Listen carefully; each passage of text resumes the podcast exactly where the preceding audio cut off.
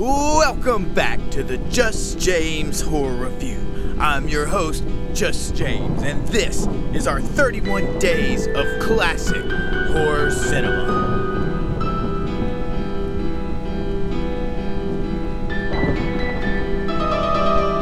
Happy Halloween, Ghosts and Ghouls, and welcome to the Just James Horror Review. I'm your host, Just James, and this is our very special night, Halloween night. It's great. Horror fans rejoice.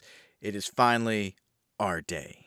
And thank you all for listening to our 31 days of classic horror cinema. Like I said, there was a shit ton of movies to choose from. I wanted to try to stay in the 30s and below, but that found that to be incredibly difficult just because of what was available and, you know, price of shit. So but like I said, there are a ton of great black and white and what many would consider classic horror films that I wasn't able to get to. So if I missed yours, I'm sorry. Hopefully you enjoyed the ones that we did cover. I had this huge list that I went over and it's kind of I've taken away from some and I've added and all that kind of stuff. So I want to give you a quick rundown of the movies that we didn't get to cover but I still think are worth checking out. We have Bride of Frankenstein, Freaks, Murders in the Zoo, The Man Who Laughs. The Man Who Laughs, many believe, is what the Joker character is based off of. And if you've seen, ever seen still shots from it or whatever, you can see very much that he looks like the Joker from the old Adam West Batman series.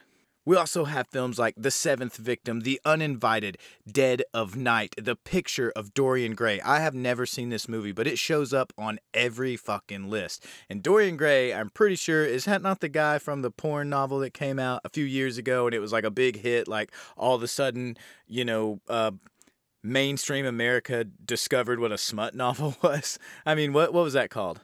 Shades of Grey, that's what it was called. I'm pretty sure that was the guy's name in that. Don't ask me how I know that. Don't fucking worry about it. I know the same reason you know.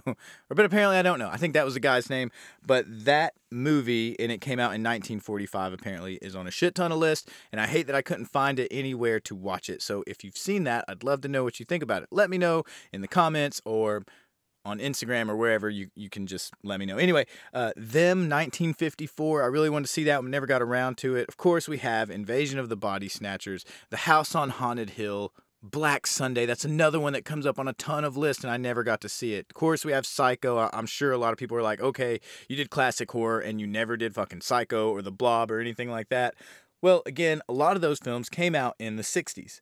And as I was going through these films, it seems to me like the 60s and maybe the early 70s was, I would compare it to our 80s horror now. So the genre of my age, you know, back in the 60s would have been like, that's their 80s. So when people say, oh, the 80s and early 90s was a great time for horror and, and action movies and all this kind of shit, I'm going to say the 60s was your parents' version of that. That's when great horror was around. Great storytelling, great monsters, great effects. A lot of things were just really kind of coming out and were finally allowed to be put on the big screen. So, I think probably that's why there was a lot of great horror movies, but I wanted to see even further back into the 20s and stuff. So that's why we missed a lot of those films. Uh, just to name a few more The Innocents, Strait-Jacket, from 1964. That film came up on a shit ton of lists, and so did Repulsion from 1965. Those two films are actually available on Prime, and I'm probably going to watch those just on my own, not for the show, because I'm fucking sick of black and white films at this point. After watching 31 in a month, holy shit. Um, House of the Wolf, Eraserhead is one that I never got to. I don't even I've never seen that movie. I've never seen Eraserhead. So I don't even know if it's horror or what it, it's categorized. It's something that's bizarre or whatever. So definitely have to check that out. The black and white version of Suspiria, I'm going to save that for a two-part episode where I watch the old one and then the more updated one which I really really fucking loved. One of my favorite films. The the the remake or adaptation or whatever it is that's in color and stuff. So I'd like to see those two together. I didn't put those on the list. Uh, there's a, a film called A Field in England, and it's I think it came out in 2013 is what it says, but it's a black and white film. So I did I was gonna put that one on the list, but I didn't want to like cheat the system that much. So check that film out. It's supposed to be cool. I believe it's on Shudder, and of course House of Wax and all the other Vincent Price movies and that kind of stuff. You know, we didn't cover a lot of those. However, for tonight, Halloween night. What I see as the top tier, the end all be all of Halloween films Night of the Living Dead, 1968, black and white, George A. Romero zombie film. And obviously, there's a ton of different reasons of why you would pick the best, Halloween film of all time. And, you know, is it possible to have the GOAT when it comes to films? Not really, because it's all subjective to maybe how old you were, when you first saw it, who you saw it with, whatever memories come flooding back when you think of your very first Halloween night, getting scared kind of horror film. But this film, to me, from a cinematic standpoint and just what the movie was covering and all the first that it was available, the, the storytelling, the cinematography, and everything else, it's just such a good fucking horror movie. And really, I think set a new standard for what horror movies can be. Now, that being said, let me take just a moment to say.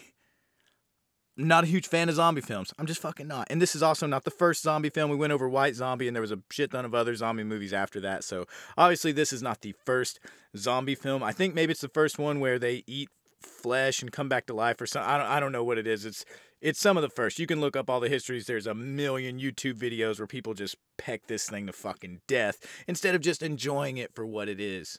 And that's what I like to do. Just sit down and enjoy it like I would watch you know, the very first Scream and the very first I Know What You Did Last Summer. I'm looking forward to this Thanksgiving film. They all kind of carry that same vibe, just entertaining, sit down and get scared, a well made, great story horror film. And that's what this was.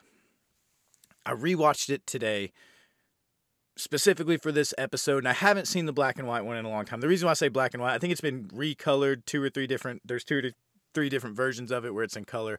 I watched the one where it was in black and white, and a lot of things that I forget every time I see it. Like I forgot that they believe the zombies, everybody was coming back from the dead because of a satellite or something that went to Venus and it got radiated and came back, and the military shot it down. And so there's like this newscast portion of the film where they're saying possibly this is why, you know, all these people are coming back from the dead. Totally fucking forgot about that part. So it's almost a sci fi movie more so than just straightforward horror movie things coming back from the dead. But there's not a lot of explanation. Again, that's part of the film that just makes it really cool. It's not really telling you what's going on. You're just instantly in peril from nearly the very beginning of the film. And another reason why I don't really enjoy zombie flicks is because most of the time they're kind of fucking boring. Now, I know I'm sitting here touting this as the ultimate Halloween flick, but I just mean, I don't know, zombies, graveyards, all that kind of shit. It's just kind of, it's just, I don't know, it's just a feeling. It's just a feeling. I can't really describe it, but, you know, I did want to also point out that I think these zombie films sometimes can, are fucking boring because they're more about the people inside and the horrors of man and survival and what do you do you know, when pressed and all this kind of stuff. Like, what would you be willing to do to survive? Which is what a lot of zombie films are about. So they're more about the characters, very character driven story, along with the never ending dread and death that awaits you outside. That's almost certain because at some point you're going to run out of all things. Sometimes you just run out of fucking patience and start killing people, like what happens in these zombies films, other than running out of food and water, resources, all that kind of stuff. So they're just great films to put you in a position where in your mind you're thinking about, oh my God, what would I do? What would I do in this situation? You know, I'd be fucking terrified. Like, I don't care who you are, how well trained, or what you know, or what kind of prepper you are. It's still a terrifying situation to be in. You can't can't fucking GI Joe your way out of this shit or or whatever it is. At some point, resources run out and you got to move around, and then you're just subject to the world like everybody else. So yeah. Some of the other things I noticed about this film was the cinematography. I think to me, it looks almost completely handheld. I don't know if they did a whole lot of, and which really adds to the. I mean, it doesn't do the whole like Jason Bourne thing where the camera's doing fucking jumping jacks the whole film, but it definitely adds to the it being a personal film as you're watching it. There's a lot of slanted angles in this as well. Like when you're looking at a person, they'll be at a at a slight angle so you have these cool frame shots, but then they're er, cut on that weird angle, which just adds to the uneasiness and the the panic of the situation, all that kind of stuff. So yeah, that is my pick for Halloween flick. I just think it's so well known by all people, especially with all the zombie stuff that came out in the last couple of years that everybody was crazy about. And you know, it just says Halloween to me. I don't know. But then again, so does Hocus Pocus. I'm not gonna fucking lie. you know, fucking, I like, you know, whatever. I like it when I want to feel good. I like to smile sometimes. Fuck. And then the ending of this film, of course, just so classic and it just this film never really lets go of its chokehold around your throat and the doom just builds and builds and builds and then you finally get a chance to breathe and it just fucking snatches the life right out of you. It's funny as I was watching this my my family kept walking in and out of the room and they walked in during that ending part and I could see my youngest was just like, "Oh yeah, he's to fucking make it or whatever." And then you know what happens. And so I could just tell there was that moment of like, "Oh my gosh." And I really it's probably the first well, won't say the first horror films that he's seen. He's pretty young. We actually went to the Five Night at Freddy's film, which I thought was pretty cool. It's not the best. You're going to get exactly what you think you're going to get if you go and see it. It's got one of the original killers from the Scream movie in it and the main character, and I can't remember what else he's been in. He's been in a ton of stuff. I'm sorry I can't remember his name. I'm not gonna fucking look it up right now. But that guy did an excellent job. His character and the way he portrayed the guy and his acting and everything was fucking top. So that also helped that movie out a ton. But if you've never played the video games or anything like that, it's gonna seem real generic and kind of corny to you. But if you're a fan of the games, I think you'll like it. If your kids want to go see it, I you know it's PG thirteen, but I'm thinking like ten and up, man. I mean it's it's fine. They'll be they'll be fine. There's nothing too ridiculous that goes on in there. However, that brings me to the ending of this film that I saw, and I think that was the first time my son kind of it was kind of like that Paradise Lost moment, you know, where you're just like, oh fuck, like we don't always win, you know, hope does not always survive. And again, it's just as impactful to me as a full ass grown man who's seen this movie a bunch of times, as I'm sure it is to him to see that and have that realization. So that is my pick. I'm not really going to go much more into it uh, than that. I'm not going to debate anyone on it because there, like I said, obviously there are tons of other horror films that I think are just as worthy as a Halloween list. Like I said, I know what you did last summer for some odd reason, whatever it is. I just really love that fucking movie. I think it's a great Halloween flick. If you, you know, just being a teenager and going to the theater and seeing it with friends, just fucking great movie. The Blob, again, another one of my tops. I love the fucking Blob. So, yeah, don't think that this is exhaustive as far as the list goes or on any of these films. I can find beauty in all of them. It's all horror, it's all love. So, I'd love to know what your picks are. You can let me know in the comments what Halloween film, what was your must watch this season? What did you absolutely have to see? So, put that in the comments of this episode. That would be dope. So, we are going to move on to the second part of tonight's episode. Now, I was listening to our friends at the Dead Languages podcast, and they were talking about some of their traditions and things that they like to do. Check out their Halloween episode. They both wrote some short fiction for that particular episode. Both of them bangers, of course. We love those two. They do great work.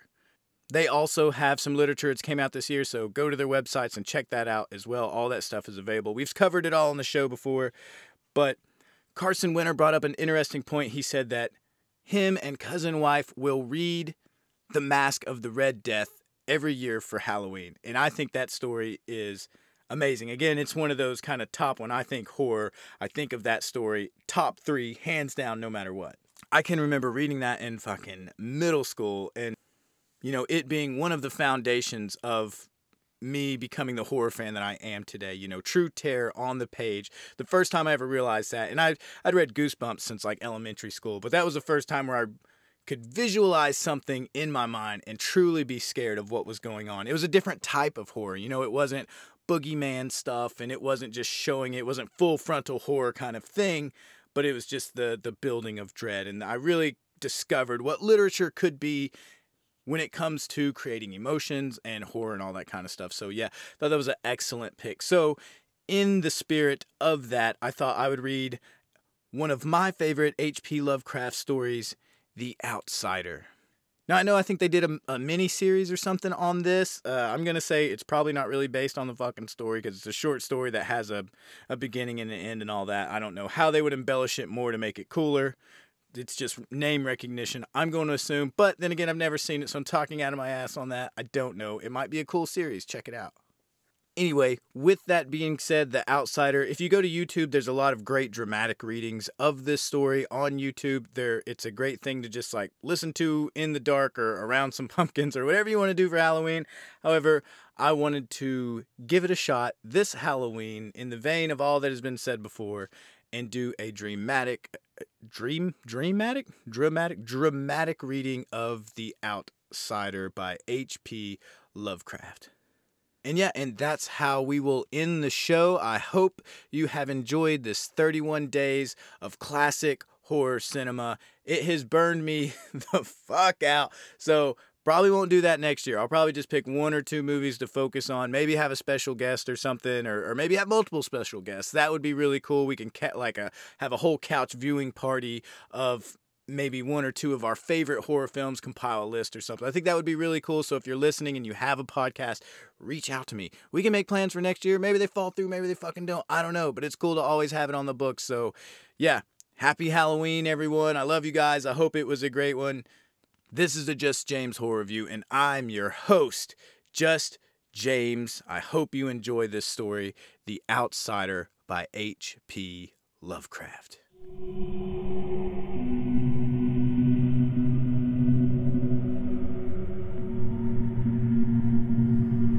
Unhappy is he to whom the memories of childhood bring only fear and sadness. Wretched is he who looks back upon the lone hours in vast and dismal chambers with brown hangings and maddening rows of antique books, or upon odd watches in twilight groves of grotesque, gigantic, and vine encumbered trees that silently wave twisted branches far aloft. Lot the gods gave to me, to me, the dazed, the disappointed, the barren, the broken. And yet I am strangely content and cling desperately to those sere memories when my mind momentarily threatens to reach beyond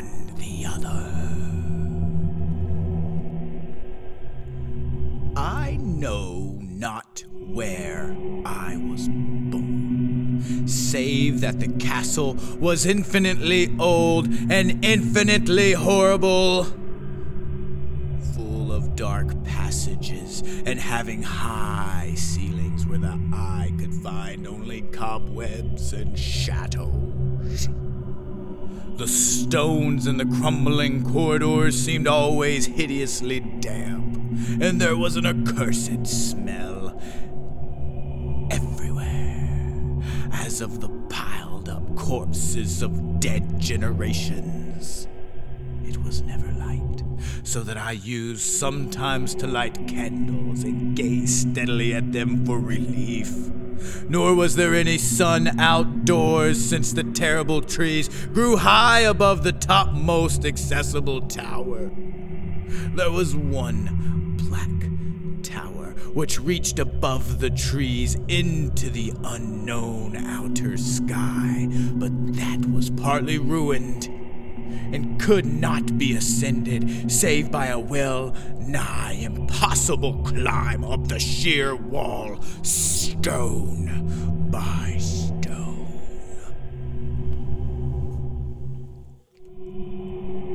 I must have lived for years in this place, but I cannot measure the time.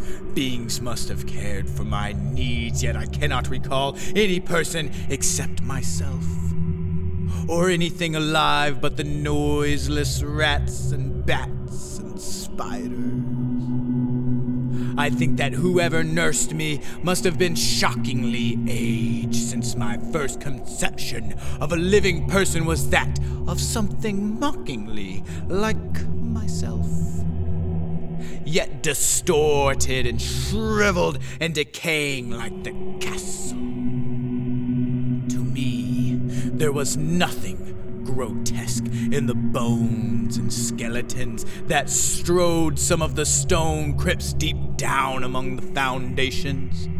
I fantastically associated these things with everyday events and thought them more natural than the colored pictures of the living beings which I found in many of the moldy books. From such books I learned all that I know. No teacher urged or guided me, and I do not recall hearing any human voice in all of those years. Not even my own. For although I had read of speech, I had never thought to try to speak aloud.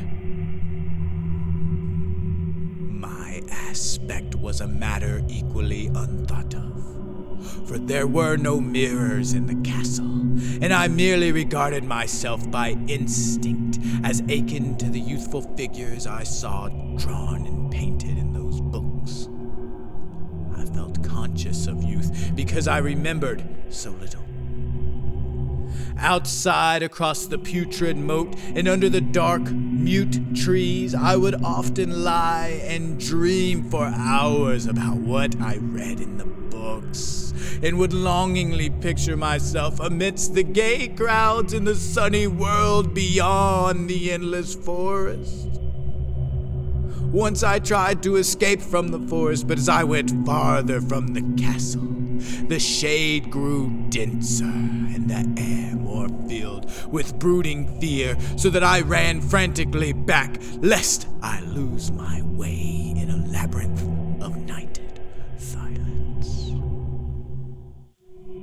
So through endless twilights I dreamed and waited, though I knew not what I waited for. Then, in the shadowy solitude of my longing for light, grew so frantic that I could rest no more, and I lifted entreating hands to the single black, ruined tower that reached above the forest into the unknown outer sky. And at last, I resolved to scale that tower, fall though I might, since it were better to glimpse the sky and perish than to live without ever beholding day. In the dank twilight, I climbed the worn, aged stone stairs till I reached the level where they ceased, and thereafter clung perilously to small footholds leading upward. Ghastly and terrible was that dead, stairless cylinder of rock. Black, ruined, and deserted, and sinister with startled bats whose wings made no noise. But more ghastly and terrible still was the slowness of my progress, for climb as I might, the darkness overhead grew no thinner, and a new chill as of haunted and venerable mold assailed me. I shivered as I wondered why I did not reach the light, and would have looked down had I dared. I fancied that night had come suddenly upon me, and vainly groped with one free hand for a window embrasure, that I might peer out and above, judge the height that I had attained. All at once, after an infinity of awesome, sightless crawling up that concave and desperate precipice, I felt my head touch a solid thing, and I knew I must have gained the roof, or at least some kind of floor. In the darkness, I raised my free hand and tested the barrier, finding it stone and immovable. Then came a deadly circuit of the tower, clinging to whatever holds the slimy walls could give, till finally my testing hand found the barrier yielding, and I turned upward again, pushing the slab or door with my head as I used both hands in my fearful ascent.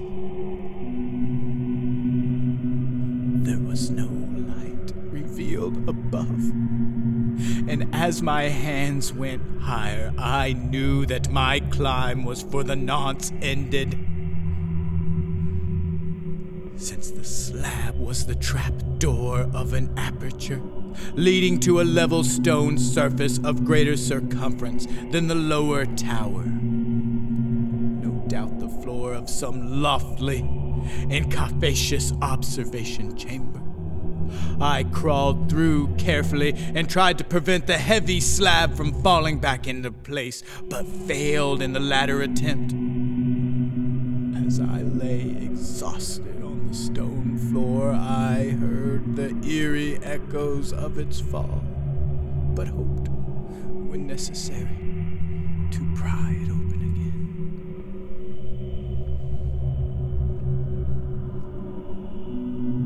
Fancying now that I had attained the very pinnacle of the castle, I commenced to rush up the few steps beyond the door, but the sudden failing of the moon by a cloud caused me to stumble, and I felt my way more slowly in the dark. It was still very dark when I reached the grating, which I tried carefully and found unlocked, but which I did not open for fear of falling from the amazing height to which I had climbed. Then the moon came out. Most diabolical of all shocks is that of the abysmally unexpected and grotesquely unbelievable. Nothing I had before undergone could compare in terror with what I now saw. Bizarre marvels that sight implied, the sight itself was as simple as it was stupefying. For it was merely this. Instead of a dizzying prospect of tree tops seen from the lofty eminence, there stretched around me on a level through the grating nothing less than the solid ground, diversified by marble slabs and columns, and overshadowed by an ancient stone church whose ruined spire gleamed spectrally in the moonlight. Half unconscious, I opened the grating and staggered out upon the white gravel path that stretched away in two directions. My mind, stunned and chaotic as it was, still held the frantic craving for light, and not even the fantastic wonder which had happened could stay my course. I neither knew nor cared whether my experience was insanity, dreaming, or magic, but was determined to gaze on brilliance and gaiety at any cost. I knew not who I was, or what I was, or what my surroundings might be, though as I continued to stumble along, I became conscious of a kind of fearsome, latent memory that made my progress not wholly fortuitous. I passed under an arch out of that region of slabs and columns and wandered through the open country, sometimes following the visible road, but sometimes leaving it curiously to tread across the meadows, where only occasional ruins bespoke the ancient presence of a forgotten road. Once I swam across a swift river where crumbling mossy masonry told of a bridge long vanished. Over two hours must have passed before I reached what seemed to be my goal a venerable ivied castle in a thickly wooded park, maddeningly familiar yet full of perplexing strangeness to me. I saw that the moat was filled in, and that some of the well known towers were demolished, whilst new wings existed to confuse the beholder. But what I observed with chief interest and delight were the open windows, gorgeously ablazed with light, and sending forth sound of the gayest revelry. Advancing to one of these, I looked in and saw an oddly dressed company indeed, making merry and speaking brightly to one another. I had never seemingly heard human speech before, and could guess only vaguely what was said. Some of the faces seemed to hold expressions that brought up incredibly remote recollections, others were utterly alien. I now stepped through the low window into the brilliantly lighted room, stepping as I did so from my single bright moment of hope to my blackest convulsion of despair and realization.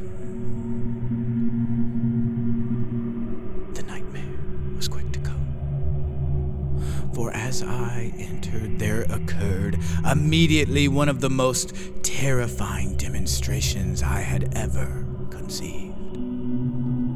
Scarcely had I crossed the sill when there descended upon the whole company a sudden and unheralded fear of hideous intensity, distorting every face and evoking the most horrible screams from nearly every throat. Flight was universal, and in the clamor and panic, several fell in a swoon and were dragged away by their maddeningly fleeing companions. Many covered their eyes with their hands and plunged blindly and awkwardly in their race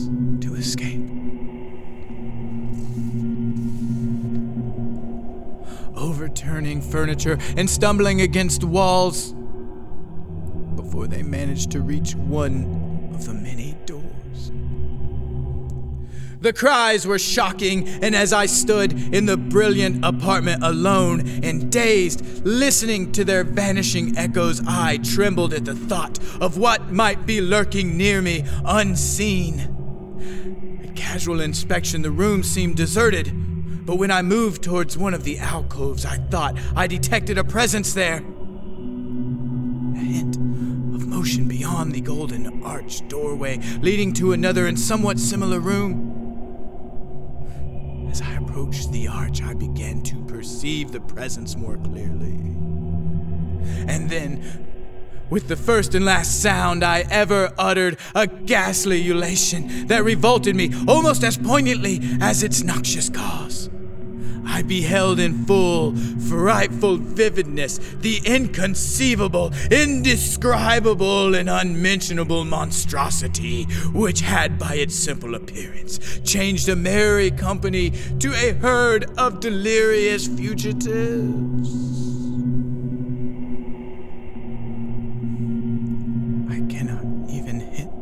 It was like, for it was a compound of all that is unclean uncanny, unwelcome, abnormal, and detestable. It was the ghoulish shade of decay, antiquity, and desolation. The putrid, dripping eidolon of unwholesome revelation the awful bearing of that which the merciful earth should always hide. God knows it was not of this world, or no longer of this world. Yet, to my horror, I saw in its eaten away and bone revealing outlines a leering, abhorrent travesty on the human shape. In its moldy, disintegrating apparel, an unspeakable quality that chilled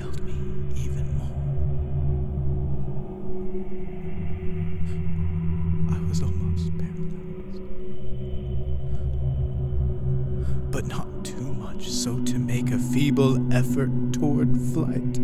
A backward stumble which failed to break the spell in which the nameless, voiceless monster held me. My eyes, bewitched by the glassy orbs which stared loathsomely into them, refused to close, though they were mercifully blurred and shooed the terrible object but indistinctly after the first shock. I tried to raise my hand to shut out the sight, yet so stunned were my nerves that my arm could not fully obey my will. The attempt, however, was enough to disturb my balance so that I had to stagger forward several steps to avoid falling. As I did so, I became suddenly in aware of the nearness of the carrion thing, whose hideous, hollow breathing I half fancied I could hear. Nearly mad, I found myself, yet able to throw out a hand to ward off the foetid apparition, which pressed so close when, in one cataclysmic second of cosmic nightmarish and hellish accident, my fingers touched the rotting, outstretched paw of the monster beneath the golden arch. I did not shriek. But all the fiendish ghouls that ride the night wind shrieked for me, as in that same second there crashed down upon my mind a single and fleeting avalanche of soul annihilating memory. I knew in the second all that had been. I remembered beyond the frightful castle and the trees and recognized the altered edifice in which I now stood. I recognized most terrible of all the unholy abomination that stood leering before me as I withdrew my sullen fingers from its own. But in the cosmos there is balm as well as bitterness, and the balm is nepenthe. In the supreme horror of that second, I forgot what had horrified me, and the burst of black memory vanished in chaos of echoing images. In a dream, I fled from that haunted and accursed pile and ran swiftly, and I found that stone trap door immovable. But I was not sorry, for I had hated the antique castle and the trees. Now I ride with the mocking and friendly ghouls on the night wind, and play by day amongst the catacombs of Nefren-Ka, in the sealed and unknown valley of Hadith by the Nile. I know that the light is not for me, save that of the moon over the rock tombs of Neb, nor any gaiety save the unnamed feast of Necrox beneath the Great Pyramid. Yet in my new wildness and freedom, I almost welcome the bitterness of alienage.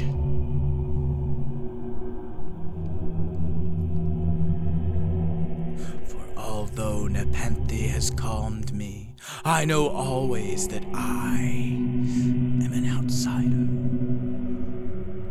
A stranger in this century and among those who are still